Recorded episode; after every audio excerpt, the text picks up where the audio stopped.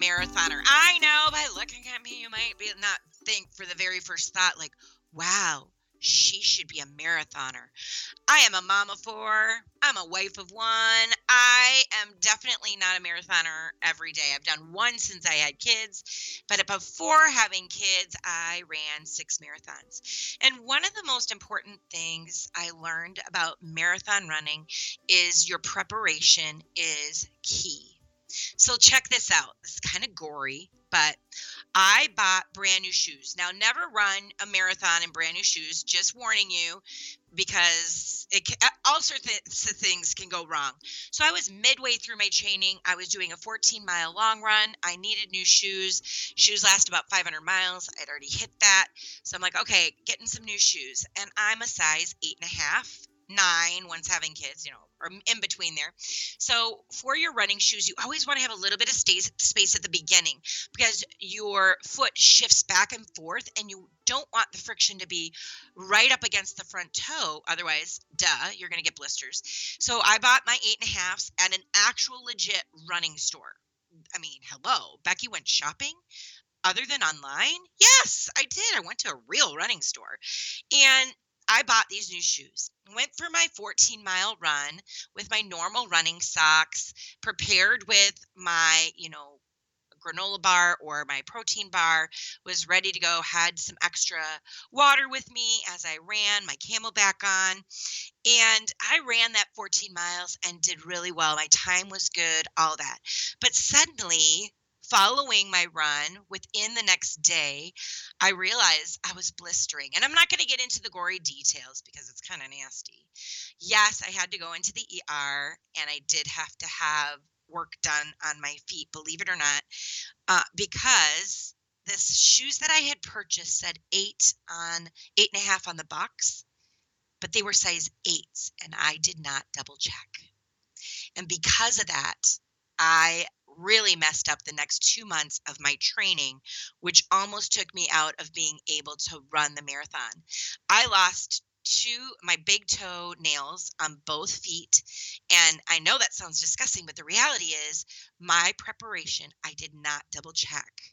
And training is just like a marathon. We have to check, check, double check. Do you ever think I've run another pair of running shoes, brand new, out of the box without double checking? The answer is big, fat, no. Always check.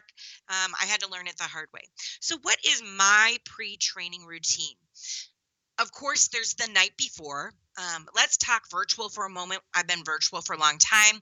I double check all of my slides. I make sure that they're theme based. I make sure that the interactivities, the warming up the crowd activities, follow my whatever this. If it's spring, I do spring. If it's winter, I make sure that there's a winter theme for my break time, a winter theme for my um, opening slide. Maybe it's a, a coffee overlooking snow, something like that. I change up those slides to make it be what I want it to be. I double check page numbers, make sure that if I've used that deck before, that the page numbers I have posted on my PowerPoint deck actually matches the pages that I have. I go through my opener and closer and I memorize it. The first five minutes of your presentation, the last five minutes of your presentation, memorize. It's going to get those butterflies to fly in formation. You're going to look really great as you present because the nervousness that comes through, you just got to get through that. And if you have the first five minutes memorized, it's going to be a game changer for you. Another pre um, training routine, the morning of, I always listen to a sign, a sign, a song. There is a sign. It's snowing outside. What does that mean? No, I listen to a favorite song. Uh, I used to use one song in particular. Now I use a variety, but for me, it might be dubstep, step, um, tech, techno, some something, pop. It might be Christmas music, whatever it might be. I change it up, but something that's going to get me jazzed, ready, excited to be online because enthusiasm is contagious, and so is Bored, boredom.